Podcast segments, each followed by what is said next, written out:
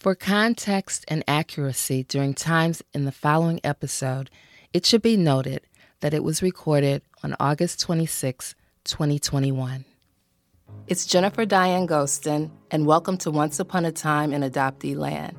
You may have wondered what reunion looks like from an adoptee's point of view, or be embarking upon taking that journey yourself to search for your first family or simply want confirmation that you are not alone in your experience, wherever you are on the path of healing and pushing through a trauma. Wouldn't it be empowering to have many of your burning questions answered here? New Year's Eve and New Year's Day are two of my favorite times of the year. I hope you enjoy both, and I wish you a healthy and prosperous 2022. I met my next guest in 2018 while I visited San Francisco, California, one of my favorite places in the world. Little did we know that we would form a bond this year that likely has a lot to do with how our brains are wired in a similar way. By that I mean, when she asks a question or makes a comment, it deeply resonates with me. I think Yes, I was just thinking of that in the same way. Or I have that question too. We joke about it because we wouldn't wish that on anyone, but we own it. Her name is Tina, and we can bounce ideas off each other for long stretches of time, and I always look forward to that. It's important for me to mention that it was no small task for her to say yes to this conversation. Like me, she is a true introvert, which has nothing to do with being shy, but rather a way of being in the world where we typically prefer listening and observing others intently over talking or sharing when in public spaces. In this episode, she stepped out of her normal zone, and for that, I'm honored to have the opportunity to share our conversation with you. Tina has the natural ability to articulate many topics within the adoption experience, often not discussed in the community. She has done a great deal of reflection over the years that has allowed her to process the many layers involved with adoption. Allow me to introduce you to someone I find able to write in a beautiful way that touches my spirit. I sit with her words long after I've heard them. Tina is one of the most introspective people I know and helps me more than she may fully understand to better get a hold on the bigness of being separated from my family of origin. Tina.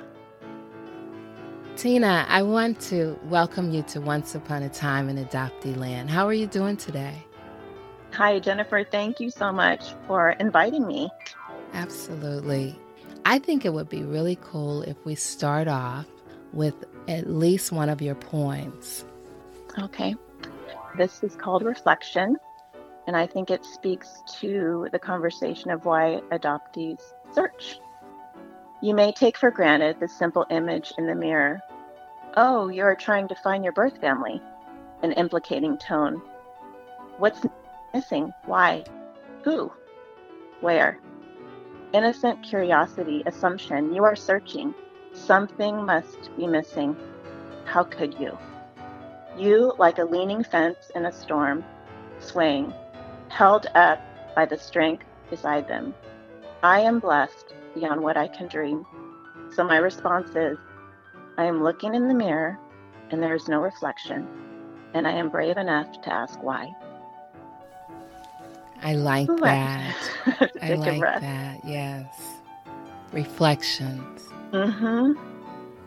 And I think that is that thread that we hold if we don't have that mirror in our lives. And it I always feel that disclaimer doesn't mean I wasn't loved, doesn't mean I wasn't cared for. But there's an absence of other parts and pieces. So much so. I would like to start with you sharing a part of your story, wherever you want to start. Okay. Okay, so I haven't done this before, really.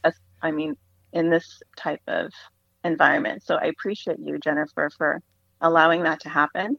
And at the same time, I'm trusting you with my story. So so I just appreciate that. And and I I, I appreciate yes. that as well. Um, mm-hmm. it is emotional labor each and every mm-hmm. time we share our stories, and it's not an easy thing to do to be public and right. yeah and and open. So I philip it's a privilege for you to have said yes. Mm. Well, thank you for that. Well, I think we've mentioned before that our we have some similarities. So I was born in 1967 in San Francisco. And the first two years of my life has been kind of information that I've gathered, I guess, over the years, actually. So I was with my biological mother, who was 19, for some amount of time. And then I was in foster care for almost a year. And then I was adopted by my into my family that I was raised in when I was two, and I think the adoption was finalized about two and a half, almost three. So those timeline of events are um, not super accurate. I just have bits and pieces. So I'm actually trying to to find more about that now. At I'm 54 now. So I was raised in a family in outside of San Francisco on the peninsula of the Bay Area the youngest of five. So I had three older siblings that were biological to my parents. And then I had a sister that was two years older than me that was also adopted, but we are not related to each other biologically. So there was five kids total. Um, I was the youngest in that. And however we are who we become, um, birth order, nature, nurture, all those things, I didn't look like anyone in my family. I'm brown, I'm Mexican descent, Spanish, Portuguese. My family was white. My mother had German, and my uh, father was Italian. So I'm more, I guess, comfortable in that extended family setting with whatever you would think of a Italian family because they were both large families. I think there was 11 on my dad's side and eight on my mom's side so lots of cousins. And I was the youngest in that, and probably, I think, in some ways, I think, I don't know, I don't want to say the quietest, but you know, when everybody's around and they're loud, um, you have to be either on that same page or louder. And right. so I think it contributed to me being who I am, that being the youngest of five, by the time decisions needed to be made, they were made by the time they got to me. I was just along for the ride of where we were going, what we were doing. Um, but that being said, I had, I mean, just like a typical upbringing. We lived in a neighborhood that had lots of kids. I had freedom to be outside to play, just walking to school or taking the bus. We moved, I think, before, let's see, before I was in fifth grade. So I changed schools. We moved uh, to the town, the town close, closest to us, the next town over. So I really was raised in the same place until my dad retired and we moved uh, to where we live now. And since that time, both of my parents have passed. So my my dad died about 10 years ago and my mom it's been about 3. So when I moved out of the house, I was the last one, the last child at home. I was the youngest. And I literally moved from my parents' house to getting married and and living with my husband and raising our family. Mm-hmm. So we mm-hmm. have four children. Uh, the youngest just graduated college, and the oldest will be 30. We have three boys and one girl. And we just celebrated our 31st wedding anniversary on our youngest son's birthday. He was born on the same day. So we created the word birthstory, or I just did this year because I wanted to get a cake and write something on it. Congratulations. So, thank you. So in that, I went with everything that I've been reading, then gosh, doing DNA four years ago. My husband has been, I mean, I probably can't talk about him without crying because he's just an amazing person and also just such a supporter of really, when you say yes, you know, 31 years ago, I don't know that he knew. we knew all that you say yes to. And so I just, I can't say enough. And I think I can give an example in that when I was doing my DNA testing and, and getting some of those results and those connections, he was building a family tree for me, spending hours and hours doing research. And uh, he had worked with a search angel that kind of got us started on in California. There's a birth index, and so that helped me get my biological father's name and just really give us some information to to use to keep going. It's really honestly one thing leads to another. And I just can't even believe the things that he was able to bring to me and say, here's a picture, and this is how this person is connected to you. As I'm reading books and listening to podcasts, I think I dove into, I found Adoptees On at that time. And it, I think she had already been recording for a year. And I went back to the beginning and just binged listened to all those because my mind was just racing with this life that I knew and what I was told and what I understood to be my truth, which I think a lot of people will tell you in within the community of adoptees. You know, our life doesn't start the day we were adopted. There's this whole other time and space and family that existed prior. So me really come to grip, coming to grips with what that meant for me and for my family has been, I would say, a lifelong um, quest in some ways for me, understanding and taking in information as a child. And as I got older, becoming a mother, what I could find out for my children so that they could have a medical history and background, and biological connections that just because there was a severing at adoption and a, creating a new family. I didn't agree to it. My children didn't agree to it. You know, there's this whole other conversation that I think now that we're having that you've allowed with podcasts and your uh, audio drama that it can look differently. These conversations can be had and held differently, respectfully, and everyone can be loved in that. I don't want to get off my get off the track, but I think for me, it's this recalibrating of coming back to what I believe and where my faith is and where I'm grounded, because it really is this unraveling and this um, simultaneous beginning. I think really every day as adoptees, because things that we're told and the way things are lived out don't make sense. I didn't look like anyone in my family, but they were my family. I love them. I respect my parents. They've instilled in me what I have brought forward into my marriage with our children. They were married for 62 years when my dad died. So the example of how to live as a parent is such a responsibility.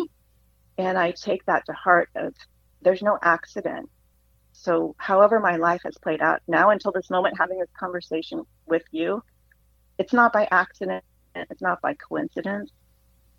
I believe that our lives are not about us many times. Yes. Just, it doesn't it, make sense. But it, I think to me, that's normal. If it doesn't make sense, it's probably right. you know, we've talked before about perhaps our wiring is very similar because you've said so much in this time so far, and I and I want to kind of go back a little bit. Okay. Okay. and, and and I want to. I first want to just give like a standing ovation to your husband for what he did because I felt that it makes you emotional when you think uh-huh. about uh-huh. what he did for you, for for all of you, for the family. Uh, uh-huh. And I and my question is, did he know how impactful that would be to you, just knowing you? What was it that you mm. think really made him do that? Mm. So my husband is one of two children. He has a brother that he was raised with that was adopted. So, mm. however we pick the people we pick, I I do want I have wondered, you know, was there something familiar about me that was also in his relationship with his brother because we're it's just crazy to me. So I don't know that he really, I don't know that neither one of us knew his research and what that would bring and mean because over and over again I would have to ask him, remind me again who this person is and how are we connected? and right. it's embarrassing, right? like this is your aunt. Right. Your... and it's like I had to really he had to school me yeah. on on who my family was, which even saying that out loud as an adoptee, I, it's embarrassing. I think I would be the same way though. I think I'd be like, tell me again. Yeah. Right. And I would tell him, I'm so sorry. You're going to have to tell me this again, probably tomorrow or next week. Right. And I would go off, like he was on one side of the room, and I would go off and I was reading, you know, everybody that has written a memoir or anthology that they contributed to was so valuable to me because it's that you know you're not alone and speaking your language and it's okay it's okay right. so and even downloading some of them to my kindle which you were a part of that is that there was even times i couldn't read i just couldn't focus enough so that to have someone read it to me or have it you know like on an audio so i could still have that was so important at that time. Yeah. And it still is. I'm still reading. I'm still reaching out for asking myself, what do I need? You know, what do I feel that I, I need this week or um, this month? What's going on? And I do so, the same thing. Yes. And I just want to tell the listeners this real quick. It would be 2018 that our paths would cross in San Francisco. Mm. So I went there to spend some time with some adoptees. Anne Heffron was doing Write or Die uh, writing class, and I knew uh-huh. Haley was going to be there. Like I just said, oh, this will be great. I love San Francisco uh-huh. anyway.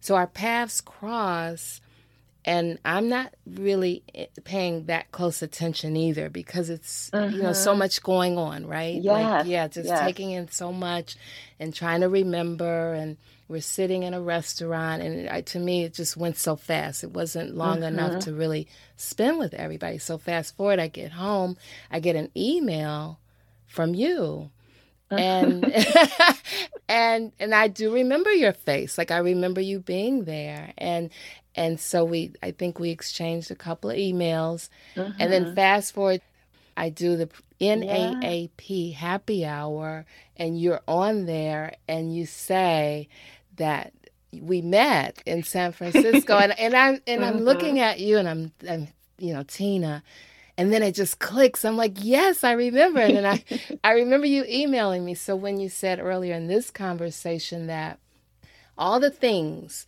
um, and I call it coinciding with one mm. another, like yeah, mm-hmm. brings us to where we are right now in this conversation. It is. Yes not by happenstance. It has so much purpose and we don't even know like the the bigness of it days, yeah. weeks, years from now. So I pre like mm-hmm. we're wired, our brains are so wired like that. I know. I feel like I, I that's so awesome to me, but at the same time I feel like I'm so sorry. That's how it is for you too.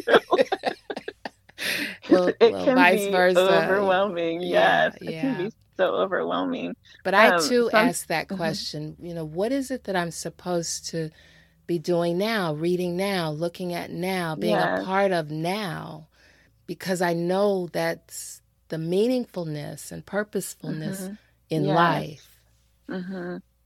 Well, and I think with that, similarities of our stories, the purpose in it, right? Because, oh my gosh, if my life was just an accident randomly, then what what's the point right what's the point of all this and how it's happened and and the hardest parts right? It's yeah. just so on that note just thinking of what you had asked me about my husband too is that when he did that uh, tree and i'm talking i don't know hundreds of hours probably and he had sheets of names and dates so that if you just walked up and looked at what he was writing you'd think okay you've lost your mind. Like none of this makes sense. Why do you have page after page of these scribbling things because he was so just wanting to figure this out for me for us and within a few weeks and then again even recently he had a family member on the tree reach out so there's a generation above me so it would be my uncle's family, maybe. But there's been some other children at that time that were adopted. So one of them reached out. Now he's grown, I think married with kids, and reached out saying, I noticed that there's this connection. And so my husband was able to send him the entire tree. Mm. And it just like it gives me chills now thinking about it. Yeah. Going, honey, you don't know what that means. Like I know, what it means for me, Mm. but yes. that's amazing. That really is. It is not every day that someone does that, as, as we all well know. And the time and effort and, and and just how it's going to be like it's going to be for generations like so many Mhm. people like i just can picture so many people benefiting from the work that he did hmm Right. I mean, that's even beyond if you're taking it further. Like I haven't even thought that far. I'm just, you, it is. It's overwhelming, but it's also for most people, their experience has always been. They've always had. They've always been able to access or have this information, and so I think that's where there's also that educating. You don't know that lived experience, right? Nobody else knows your own story. And Mhm. so, even people that, I mean, I, I was raised with, so there's been real different relationships that it's just confusing. For me, like for me to say the word sister, it means 20 different things. And I think for most people that have been with their biological family, it means maybe one or two. Mhm. So that's just one word. I think you and I could have conversation after conversation of, okay, let's talk about this one word. we could go an hour, right? yeah we could you and i definitely Mhm. could and Mm-hmm. I know uh, another thing you said earlier was what our lives, like how big it was before adoption. Because I, um, I too was in foster care for Mm-hmm. two years, and um, and I often think, and you know, you and I have talked about it. I often think that two year old, Mm. yeah, that two years is pretty substantial. Yeah. Yes.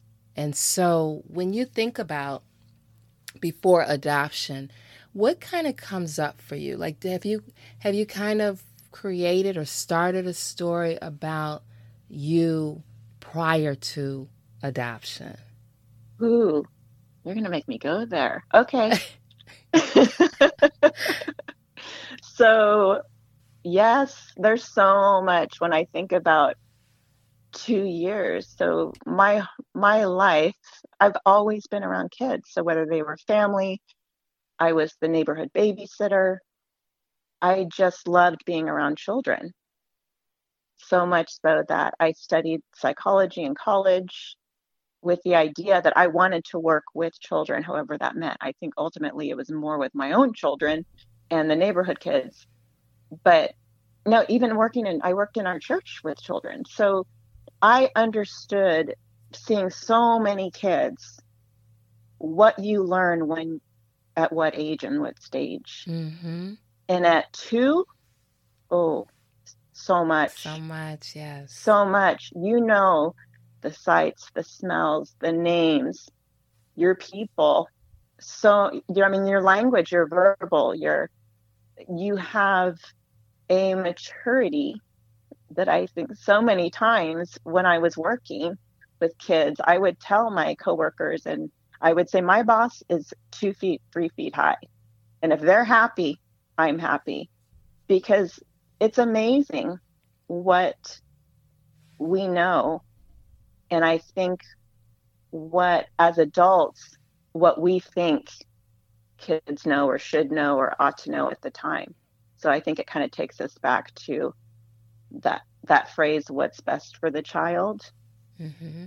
the generation that i come from i would question that was everyone involved in my own adoption was i the priority Mm-hmm. Maybe maybe not maybe it was both maybe like all these things right you can just start going of the culture and the time, the generation, what was happening. And I think that does help to know it's given me empathy and sympathy for my biological parents. They were 19 and 20, they weren't married. So I do have empathy for that. Was it the best interest of me? I don't know. I'm still coming to terms with mm-hmm. what that means for me and what that has meant throughout my life. And part of that is that I don't have information. I still don't have access to the information.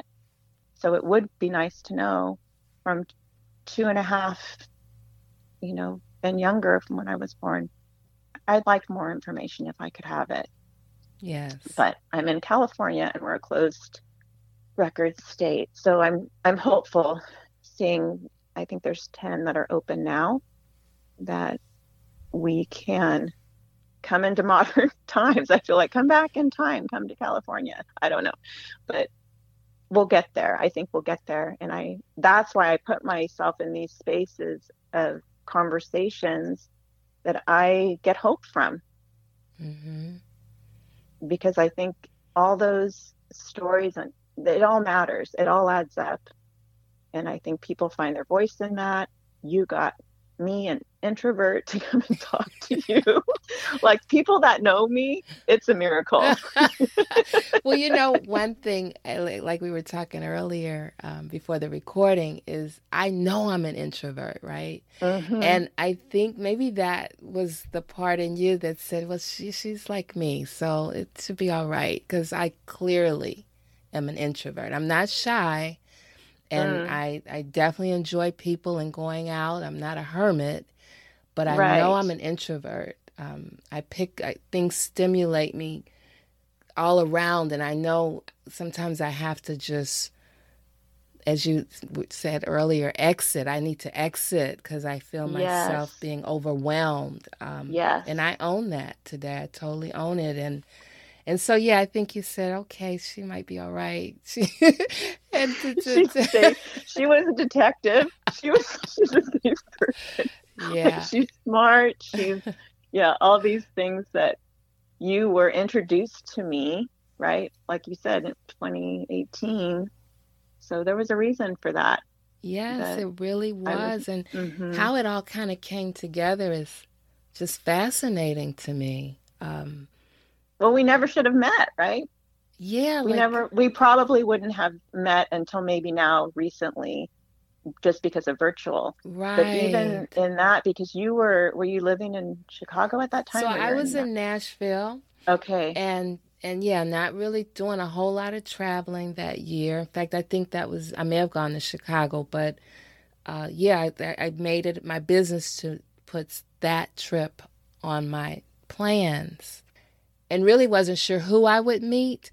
But I think right. what, yeah, was fascinating about how things have come together, I should say, uh, between you and I. It, it feels like it was little by little. Like it, it was like, mm-hmm. yeah, like it was like, okay, here's a snapshot here, and here's another snapshot. Because when you mm-hmm. join Adoptee Voices, um, mm, yes, you know, mm-hmm. I was like, there she is again. you know, and the, like you can't get rid of us, right? We just keep showing up. but the thing about it is, because because I do, I pick up, I hear people, I'm paying attention, paying paying close attention most of the time, because that's just how I'm building. Yes, yes. And and when you would speak, and when I would watch you, because you know you say I don't really like getting on camera, but I'll get on camera, you know. and when I would see you, I was like it's something about Tina, you know. And mm-hmm. so by mm-hmm. now, with Adoptee Voices, I'm putting all the pieces together, you know. Mm-hmm. And I'm I'm looking at it from this lens. I love San Francisco, so it's not like mm-hmm. yeah, I mm-hmm. went to. I'm trying to think of some place that's just okay, but it wasn't like I just went anywhere. Like San Francisco yes. means so much to me. I've only been twice but it's almost like if I was uh, in a previous life, I must have lived there or something. I just wow. connected with it the first time I went.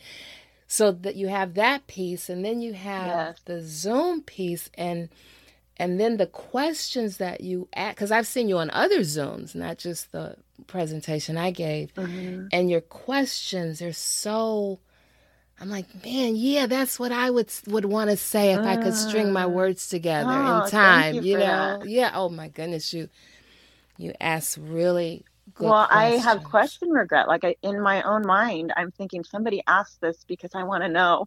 I want to know. And I was like that in school because I would not raise my hand. And when someone else would ask the question, I was like, "Phew, that's Me I too. I would do that. I would do that all the time. Yeah, yeah. But I would. I would have it in my head what I want. Yes. Yeah, I want to. But I don't oh, know if so I much, should. so much going on. Well, when you talk about San Francisco too, I was born there, right? So that is, I mean, where we're born is such a. People always ask that. Where were you born? And have fun. The people that were at that conference, or actually, it was just a small little writing group, maybe eight, eight people, 6 mm-hmm and outside the window, I can hear the city, right? You can hear the cars, the horn. And it was such a strange experience for me because I really did go on a whim. I was communicating with Anne saying, Is there room? Where is it? Or maybe I can come. I'm not sure. And my husband's like, We'll go. I'll drive you. It's okay. Like, we can go if you want to go, if you decide to go.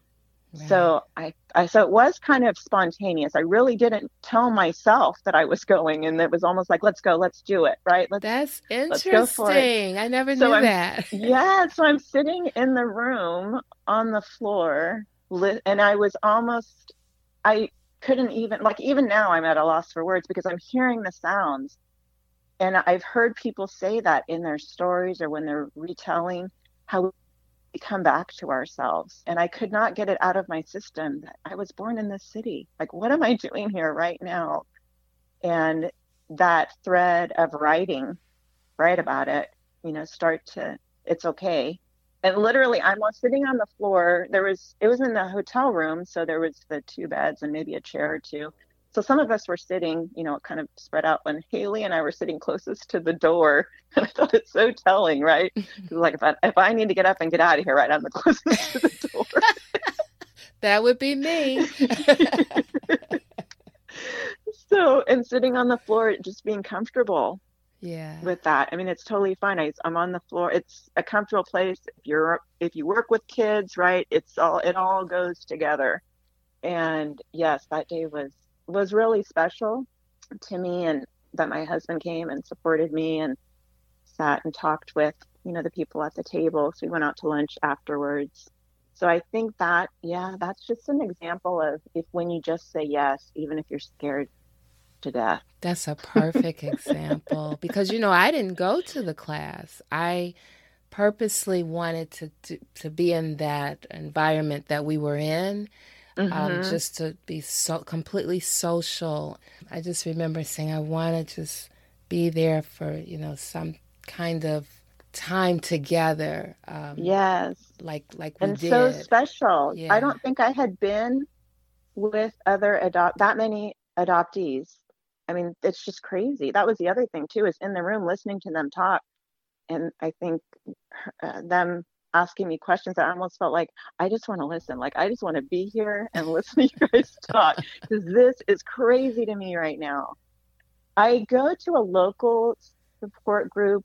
I started that about four years ago when I was doing my DNA testing and getting the connections, but it's really small. So I would say at the most we've had maybe eight, but it's it tends to be about four or maybe five. That was the most people I had been with that are speaking their truth and just you don't have to explain there's just so much to it that i thought wow this is how people probably live their lives every day like you can just be you mm-hmm. and i felt like mm-hmm. i was me but not completely able to be in certain situations mm-hmm. that sounds really cryptic but i think you know what i'm talking about i do know i do yes know. yeah and yeah, I and you're I'm... not always safe to say what you what comes to mind. I think I think we censor ourselves many times, and I think it's I don't want to hurt anybody's feelings. Mm-hmm. Mm-hmm. Yeah. And so you're making me think of the the question: What guidance do you have for adoptees new to the community? Oh, don't swim alone. I think mm-hmm. whatever whatever that you've heard. Yes. So when I think back four years ago, I mean, I wasn't eating, I wasn't sleeping. It really shook me. It was this life quake. And you know, I say this, and I don't even know people listening what you're going to think. Like, I've had this wonderful, happy life. I mean, adoption has not defined me. Mm-hmm. It's been a part of me, but I've had many other relationships, experiences that I would say you could say have nothing to do with adoption, but have everything to do with it because I'm adopt. I was adopted. Mm-hmm. So it there it, there is a, that thread. For me, it was really reading listening to podcasts or listening to books if you feel that you're just not able to focus and read finding those groups uh, so i i looked online and found this local we here it's called pacer and triad so they have an adoptee group that meet once once a, meets once a month and a triad group which now i think is more referred to as a constellation for adoptive adoptee who am I forgetting? Anyway, anybody who wants to come or a support person right. that you're connected to the adoption birth mother. So that that was helpful, but even in that, I was finding like once a month was not enough.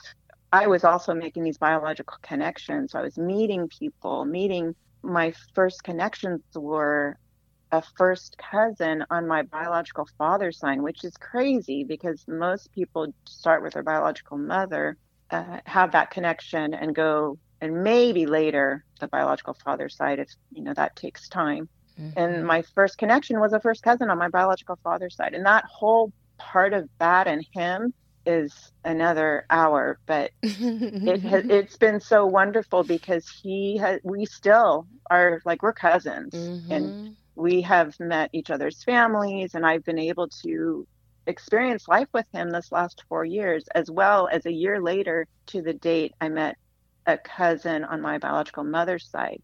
And I should say, in that last four years, I'm getting off of your, your question, but I'll come back to it, is that we've had life and death. So my, I lost, our family lost a close, really close aunt uh, the same week I was meeting my cousin.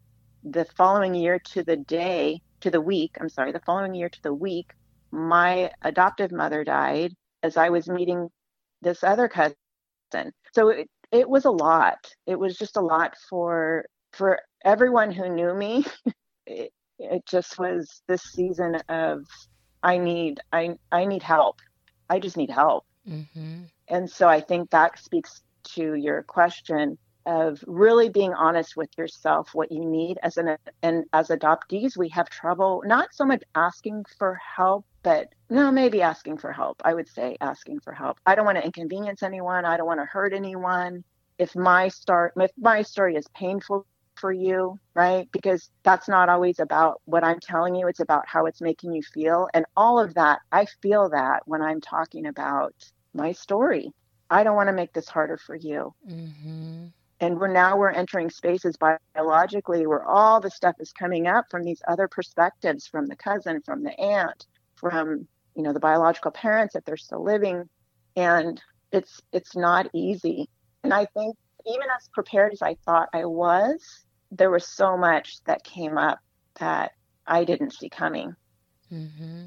and some of it was beautiful and like more that i could ask or imagine like this is wow and other things that I still am working through. You know, this whole I don't even like the term, but coming out of the fog, I'm really trying to come to grips with what does that mean? And I think my most recent definition for myself has been I think up until now, my heartbreak in these spaces was for other people and I wasn't allowing myself my own heartbreak. Mm. Like I was I was with your story with you and really not able to look at, okay, you really got to look and see how this has affected you and be honest about it. And we'll do it slowly. It's okay. Mm-hmm. And so those relationships that I've made and not made, because I do have people that don't want to meet me or that have cut me off. And then other people that are saying, I'm patient, I'll wait, I'm here, we're family. Mm. So it's all of it. It's all of And it. Yeah. It's all of it. So if you can find your, you know, people, person, spaces where you can have these conversations and unapologetically, right? Say, Mhm. this is what's going on with me and what do you think about it or how can i navigate this or even not even have feedback just say i just need to say this we don't talk about loss as a society very well. I feel like we don't do it very well with people that we know and love. And so people that we don't get to meet and know it's almost like it doesn't happen. Mm. and so so for me to look at that and say you know that's not healthy for me not to recognize it and value it and it mattered. So how can i honor right? How can i honor the way i'm feeling and have it be whether it's personal or public or you know i definitely tell like my we talk my talk to my husband about it or in these groups. Uh, and then also i do have compassion for my husband because he could he he needs a break too. You know this is overwhelming for him. And so it is helpful to have other people places ways to navigate and people talk about adoption competent competent therapists. I mean there's there's so many things out there available now that i would hope and encourage find what helps you and don't stop looking for it or seeking it especially after the year and a half that we've had. Isolation is the enemy. We need each other. We need community. We need to be together even if we can't if we don't agree it's okay Yeah, I totally agree with that. And and a lot of things we won't agree, but understanding and agreeing are two different things. And and I'm always seeking to understand. And Mm-hmm. and and you know what I really want is is connection. So I totally agree when when it comes to choosing connection over isolation. Yeah, connection is the way to mm-hmm. go. And I'm interested in information. I'm interested in the mm-hmm. truth. So mm-hmm. and even the hard truth i think that's Yeah. part of why there could be the discussion of what to say when to say how to say it and so communicating that is you know for me i want to know if it's something about me or my loved one i really would like to know even if it's hard for you to tell me it's I think especially the hard truths. I I totally see it that way. And I know I have talked with adoptees who have had to come to grips with some really hard truths. yes and and from those conversations i've i've i've said you know those obviously it's painful uh, Yeah. but there's this opportunity to to be better to to yeah Yes. just to be better and and so in that it's a, it's good Well, in the release of the secret, you know, I think there's, it can be healing. And I think that's part of just having conversations with my family about no one's looking for me. I remember talking to my brother in law and the question coming back from him and from a half brother that I meet later on what do you want? What do Mhm. you want? And me just going, oh my goodness, wow, yeah what do I want? And I can ask myself that. It's okay. right It's okay. yeah. Even if I say I don't know. Yeah, yeah. And I think through my reunion, I remember asking that question many times what do I want? hmm Yeah, even searching because I, I, I remember if I'm completely honest with myself, I remember my dad died in 91 and then my mom died in 02 and and it's like I don't have any parents anymore. Like I remember thinking that and thinking, well, if I am in reunion, I'll have parents again. Like I remember that thought and um, among other thoughts, but that was definitely a thought. So here I am really kind of t- saying, okay, I want to not have the losses. You know, I, I want to have, you know, things like that. I'm, and then fast forward to reunion, I'm like, well, what do you want? Mm-hmm. You know, because both both parents were deceased many years, my birth parents, before I even searched. So I realized, okay, whatever I was thinking back when, that doesn't apply. I'm not going to have them. Right. Right. Right. So now it's like, well, what do you want? And so now it's Yes. like, well, I want relationship with my brother and, and my aunts mhm. and the cousins. And then, yeah, I just kept asking, what do you want? And it kept Well, yes. shifting. Yeah. yes, it's the shifting towards what's possible. Yes. And I think we do need to recognize whatever the loss or the roadblock is because there's emotion surrounding that that I feel like at times has derailed me for whether it's an hour or a day or a week of gosh, this still does not feel great. Like this is not a good feeling. Right. But then also not allowing that to interfere or come in in front of you know, I had this one cousin who was super persistent which was awesome because I needed that. Like I'm not going anywhere. I'm still here. And I thought, but this is so hard for me. Like you should just like, yeah, it's okay. Like if you can't, if this can't be because I can't get a grip, or I just need time, or I need this. And I la- I laugh because I think of like we've been able to come full circle and laugh about it, and even kind of I would I wouldn't say fight about it, but have disagreements. Now we're family, right? We're past the point of who are you to me and what do you what do you want? What do you need? What happened? And he has been able to say, You're my cousin. That's it. Like, end of story. Mm-hmm. And so, as soon as you realize that, right? And I'm like, Wow, like that's someone telling me, Okay, I need to really, I need to do the work so that I'm ready for what's next. That has been evident over and over again with what am I communicating? Am I communicating that I'm all in or that I don't want you in my life? Because I think those first connections are so fragile. How you're coming in, whether it's via a cousin or whether you're actually connected with the birth mom right away, it is really fragile territory. Mm-hmm. And and people have said, you know, it, it didn't go well.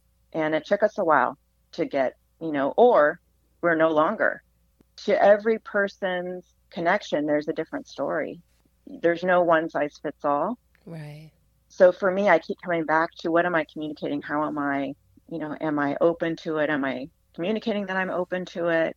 As an example, my cousin, he said, you know, can we talk about something? I was like, what? He says, well, when we get off the phone, I feel like you hang up on me. I go, what do you mean? Because I'm thinking, oh my gosh, that's so rude. Why? What do you mean? Right. And he says, well, I'm telling you, I love you. And then I hear click. And I'm going, oh my gosh, I am doing that. and I said, you know, that whole I love you, yeah. it's so special. It means everything to me. But I think in that moment, the goodbye is so hard. Mm-hmm. I don't want to say goodbye to you. Right. And so he said, so what can we say? So we were having a conversation of how can we both get there because we both want the relationship. But I just thought that was so funny that he's saying, I say, you know, I, I love you. And you hit click. Right, right. I'm laughing because I I could see myself doing that. Like I and they're like, "Oh yeah, yeah," but But if he didn't bring it to my attention, he could have said, "Man, she's rude. Like she doesn't want this relationship. Like I don't know what's I don't understand." Right? He would have been justified having that uh, reaction. And so he he brought it to my attention. yeah, And and I I, was like, "Oh my God. that that says so much about him to to bring Mhm. it to bring it to feel like, yeah, this is a conversation I'm going to have with her and that's really wonderful. Yeah. yeah, so it's part of it's all part of the process. And Mhm. and I think meeting I have an aunt so his mother like we've ta- we've been able to have conversations of even if I say it wrong you know can we extend each other grace in the Mhm. moment? Because we are going to make mistakes. I'm going to say something that I wish I didn't say or didn't mean it to sound like that. But I want you to know you know I'm in. I I want to know you. I want you to know me. I want you to know my family. So but it's confusing there's so many layers. I've had people in my family life that haven't extended me the grace. So now I have someone that's biologically related to me that's saying they will, they'll, you know, it's almost like I still have this, uh, you know, it's that, it's that detective that I think you and I both share. And I think a lot of adoptees, you know, we're raised taking everything in. You say this, but you do that, right? This is Mhm. my family, but they don't look like me, Right. right? Right. So this is, this is the way it's said, but the really living it out is confusing to me because I see this, it doesn't add up or there's a confusion. So that's ongoing. So knowing me is exhausting. I think I've established that. I think I've established to pray for my husband, pray for my children, who I've told them when your memoir comes out, you're free to say whatever you want because yeah. there's that whole other being raised by right they didn't i didn't ask to be adopted they didn't ask to be raised by someone that was adopted and so. you know we i I do hope you'll come back and have a, another conversation because there are some quite a few things that I want us to talk about, um, mm. and one of them is parenting as an adoptee. Oh boy, yeah, isn't that a big conversation? Like well, I, I feel like that's an interview for our kids. Right? like I don't know. Yeah, I don't know what that's like. Yeah, being the parent of being the spouse or significant other of, right? I think there's whole, all these other uh, relationships that, you know, I'm not, I wasn't just the child of my biological parents, right? There was aunts and uncles and cousins, an extended family that, whether they knew about it or not, were affected by adoption. I was recently thinking about what is it likely to have been my story if I hadn't been adopted. Ooh. Yeah, I've been unpacking that. Uh, I would say pretty much the end of last year up until now. I still am oh. that that person that remained with her biological family, and and how different would she be? And I'm I'm pretty convinced she would have been very different. Um, yeah. You know, yeah. and so that whole conversation about parenting as an adoptee I think I was a very nervous parent. Um, oh, yeah. That's interesting. That's interesting. I know the whole parenting as an adoptee is another full conversation. Um, Absolutely. but I, uh, I know I'm, I hope you'll come back and be on, and we'll we'll talk more. Wow, I sure. If you ask me, I will come. So glad we got to talk a little bit about the subject of before we were adopted. And actually, I really yeah. want to talk more about that because when we've talked mm-hmm. before, it's it's just fascinating to me uh, when I think about it. As I've told you, I get activated. There are feelings that mm-hmm. are activated in me even to this day around two year olds. Um, yeah. Yeah. yeah. So we're going to explore that a little more. So I guess in closing, is there anything before you, I want you to read another poem. But okay. in closing, is there anything I didn't ask you that you want listeners to know, adoptees specifically? Most of all, just to ask for help and don't go through reunion or just even starting that process by yourself. Find a trusted friend or someone that you can talk to or a therapist. It's really a lot to navigate. And I feel like for me, even though I feel like I'm a grounded, healthy, I have faith and I just you just can't do it alone. I couldn't do it alone. I still can't do it alone. So find your people. Yes. Well, thank you so much for having this mm-hmm. conversation with me today. Thank you. it's been great. we have such a good time and I feel like we do. I have so many questions too. No. well, maybe maybe the next time we'll just you'll ask me a bunch of questions and I'll just be vulnerable and, oh, and yeah, okay. I'm willing to do that. I haven't done that before. Okay. On the show, but I I do that for you. So I know you're going to um, share um, as a writer your poem. Yes.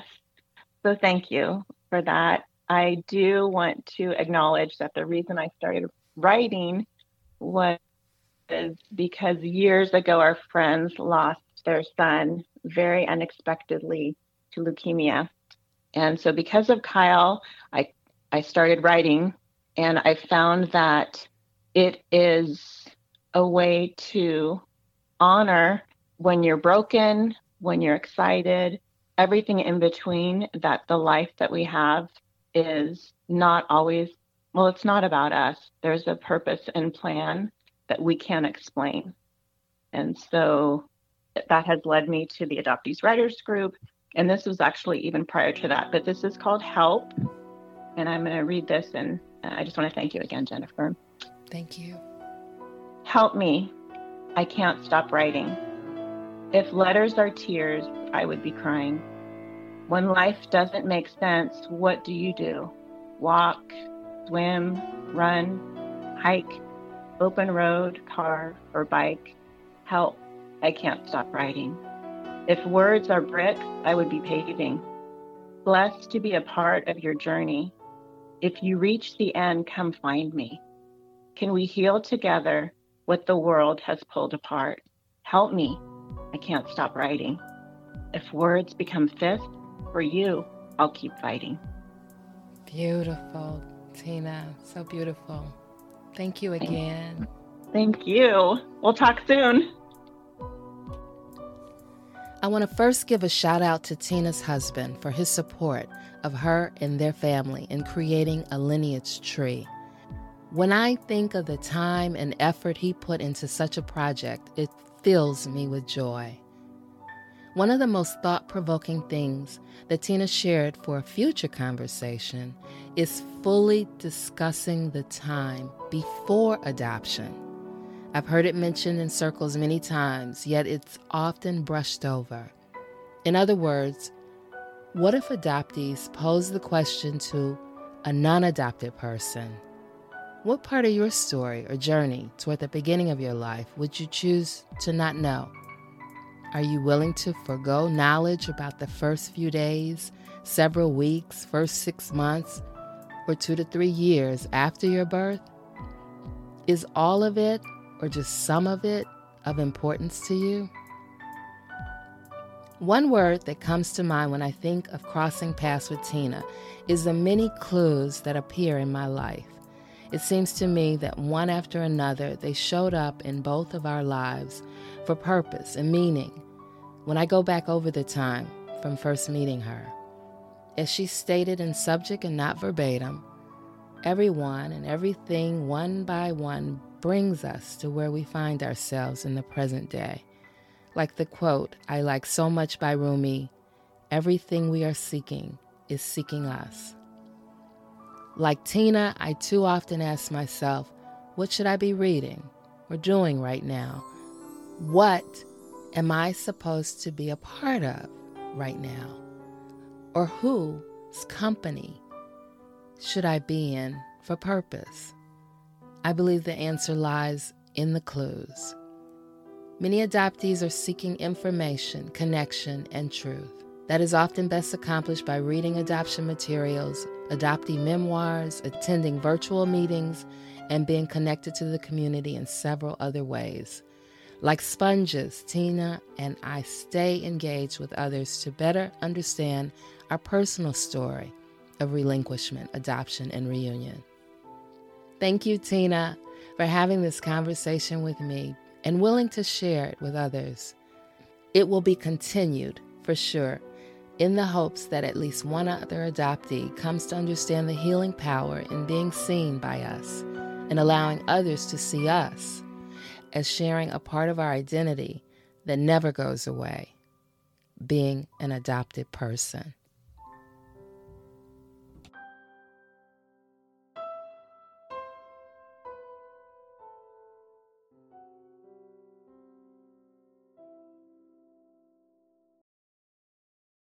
Remember to always look at the show notes of each episode for more information about our guest. If you like Once Upon a Time in Adoptee Land, leave a review on Apple Podcasts. Follow and or give a 5-star rating so others can find it too. During the course of your day, I hope you will tell at least one friend or someone who you believe might find value in it because word of mouth is the best way for me to grow the show. Remember to share this podcast on social media to spread the word. Hashtag AdopteeLand. Thank you for being here.